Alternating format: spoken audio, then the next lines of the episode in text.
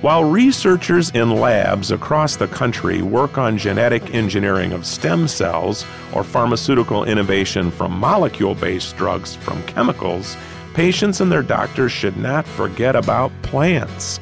In one high profile example, a common plant may unlock a treatment for deadly malaria.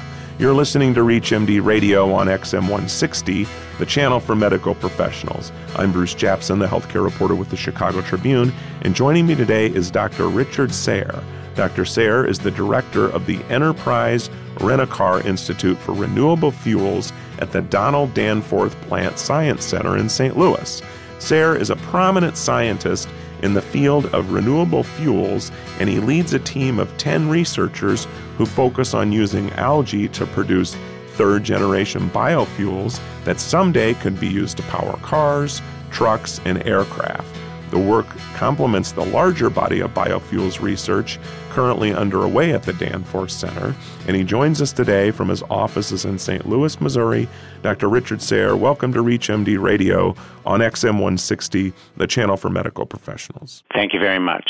Well, so if you could first tell us a little bit about the Danforth Center and this innovative medical research on plants, in particular algae. Well, the Danforth Center is about 10 years old. It's a nonprofit organization based in St. Louis.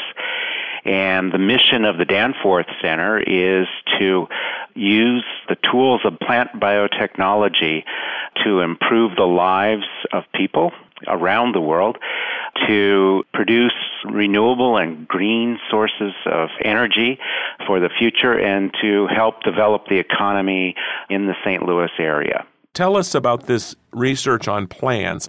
You know, you hear so much about ethanol and, you know, the fuel aspects, which I know you're into, but the healthcare applications that you're working on, you don't hear a lot of people talking about that in the healthcare debate. No, but very importantly, of course, many of the pharmaceutical drugs that we use to treat diseases of various types were originally isolated from plants, and it's been estimated that maybe 30% of the current pharmaceuticals in use have a plant-based origin. Although they now may be synthesized in factories, originally they were isolated from plants.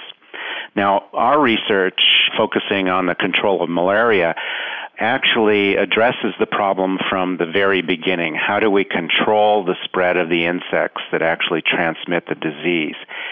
And so we're taking advantage of some of the tools that we've developed to genetically engineer algae to control the growth and development of the mosquito larvae that transmit malaria. And so, in effect, this would be changing how the algae grows to mitigate the transmission, which is, is it almost always through mosquito?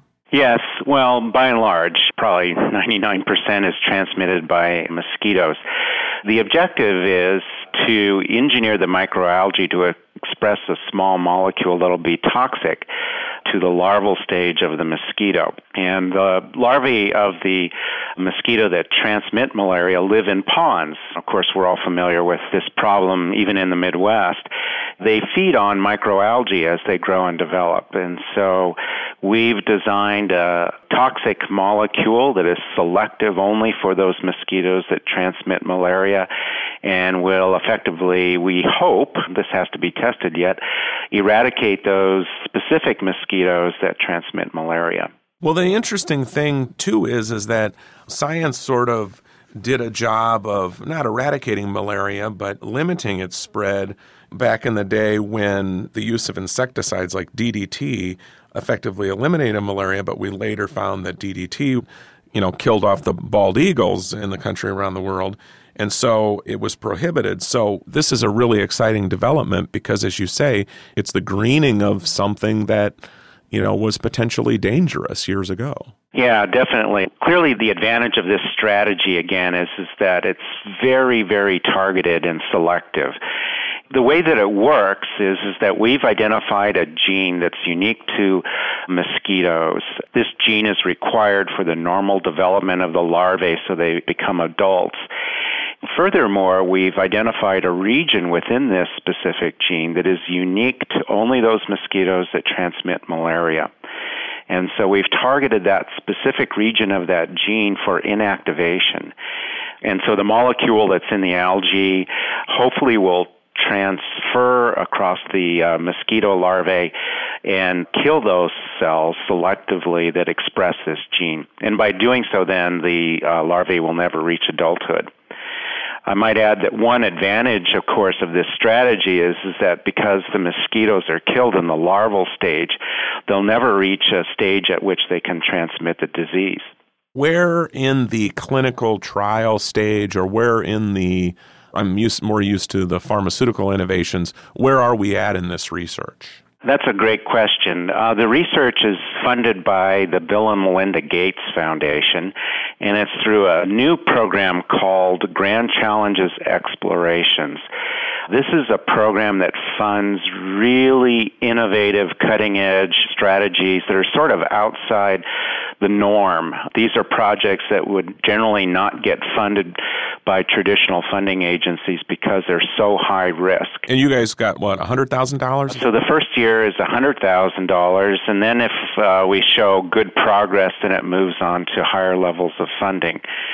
But just as background on the research that we've completed to date, we've demonstrated that the algae that we're actually going to be genetically engineering can serve as a food stock for these larvae that the mosquito larvae that transmit malaria will grow on these algae. We also know from the literature that the delivery of these toxic molecules from plants to animals has been shown to be effective. This is new technology that's been used to control parasites that attack the roots of plants. And so plants have been genetically engineered to express these toxic molecules. They get across this barrier between the plant and the animal and they selectively inactivate those parasites that eat the roots of the plants. Well, if you're just joining us, or even if you're new to our channel, you're listening to ReachMD Radio on XM160, the channel for medical professionals. I'm Bruce Japsen, the healthcare reporter with the Chicago Tribune, and joining me today is Dr. Richard Sayre. Dr. Sayre is the director of the Enterprise Rent-A-Car Institute for Renewable Fuels at the Donald Danforth Plant Science Center in St. Louis. And we're talking about this innovative approach, the greening, if you will, of potential medical treatments. The Danforth Center is working on research that will focus on using algae as a tool to control malaria. Do you see other applications for this and if you could walk us through potentially some of those and and even if you could disclose some of the other things that you're working on down there relative to medical care the algae that we work with are actually fed upon by a number of different organisms during different stages in their lives. One application that we've been considering is actually the control of invasive species. For example, the zebra mussels that invade the Great Lakes, Lake Erie, etc. So we could potentially deliver molecules to these uh, zebra mussels through the algae upon which they feed to control those zebra mussels in the environment. So it's in a sense any application where the algae are, are used as a feed material is a potential way to deliver molecules to those organisms that feed upon the algae. And so that could be uh, shrimp. Perhaps we could deliver molecules to the shrimp to provide protection against various diseases that they may encounter. It could be to fish larvae and fish farms to control diseases also in the early stages of the growth of fish. And in fact, we already have patents in this area using microalgae as an oral vaccine technology to immunize fish and also farm animals. It's a very effective way of immunizing animals. It's inexpensive, and our cost estimates are on the order of about a tenth of a cent to vaccinate an animal. And that's really exciting too, because when you think of a lot of viruses, diseases, and so forth, they are starting in the animal and fish population. And let's face it, they're starting with, you know, eating plants that are highly filled with chemicals and pesticides and things that the agriculture industry is definitely trying to move to more biotech and biofuels that you're working on. So there's definitely some related activities here. Yes, very much. Again, using the algae as a vaccine delivery system also has the advantage that it is an oral immunization so that we induce an immune response in the epithelial tissues of the organism. And many, many diseases, of course, initially colonize epithelial tissues of the mouth and the gut and so on. And so we can selectively uh, express antibodies in those tissues to reduce the transmission of various diseases. I know that you guys are very active in this arena. Do you have competitors out there? Are there other universities and schools that are working in these areas? And also, are there any ways that perhaps any of our physician listeners can help or be a part of this? Or potentially treatments that they may see anytime soon? Well, there's certainly other groups that are developing plant based vaccines. For example, there's a group at Arizona State University that's been very active in promoting bananas as a oral vaccine delivery system. I'm not sure at what stage they are in the development, if it's gone into trials at this state or not.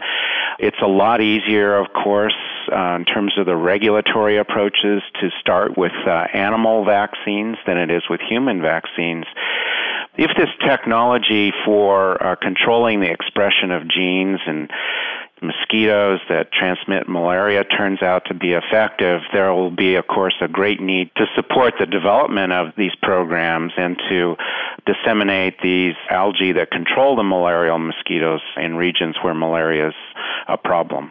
Well, since you're talking about, you know, modifying plants and things like that, would you have to go through an FDA regulatory process? Or what kind of regulatory process would you go to? Because I'm a guy who covers the business side of healthcare and very familiar with the FDA process. And you start thinking, oh, goodness, if they go through that, it could take a decade before we see something like this. Yeah, and you've raised an important point. Fortunately, if it's a plant based strategy and this plant is not consumed by humans, so in the case of the malaria mosquito control, this would be applicable. The only regulatory framework that is anticipated is approval through the U.S. Department of Agriculture and the Environmental Protection Agency. But surprisingly, at this time, there are no regulations on the books for the control of transgenic microalgae. Now that's likely to change very soon, and, and I suspect the rules are being drawn up at the current time, and that will be driven by the technologies applied to the production of biofuels throughout the country. So at the current time, there is no regulation for microalgae, but we anticipate in the next year that USDA and EPA will have regulatory control. But FDA in this situation for mosquito control would not be engaged. And I suppose the good news is is that with our political figures very interested in the whole greening aspect at large that if it looks like you have a successful product, you might get on some kind of a fast track. Oh yeah, I think definitely certainly millions of people would benefit from this throughout the world. So hopefully that would be the case. Well, with that, I would like to thank Dr. Richard Sayre, who's been our guest. He's the director of the Enterprise Rent a Car Institute for Renewable Fuels at the Donald Danforth Plant Science Center in St. Louis. And they just received an exciting grant from the Bill and Melinda Gates Foundation for their research using algae as a tool to control malaria. And I'd like to thank him for being our guest today. I'm Bruce Japsen of the Chicago Tribune. I've been your host, and you've been listening to ReachMD Radio on XM 160, the channel for medical professionals. ReachMD, online, on demand, and on the air. Please visit us at reachmd.com, and I'd like to thank you today for listening.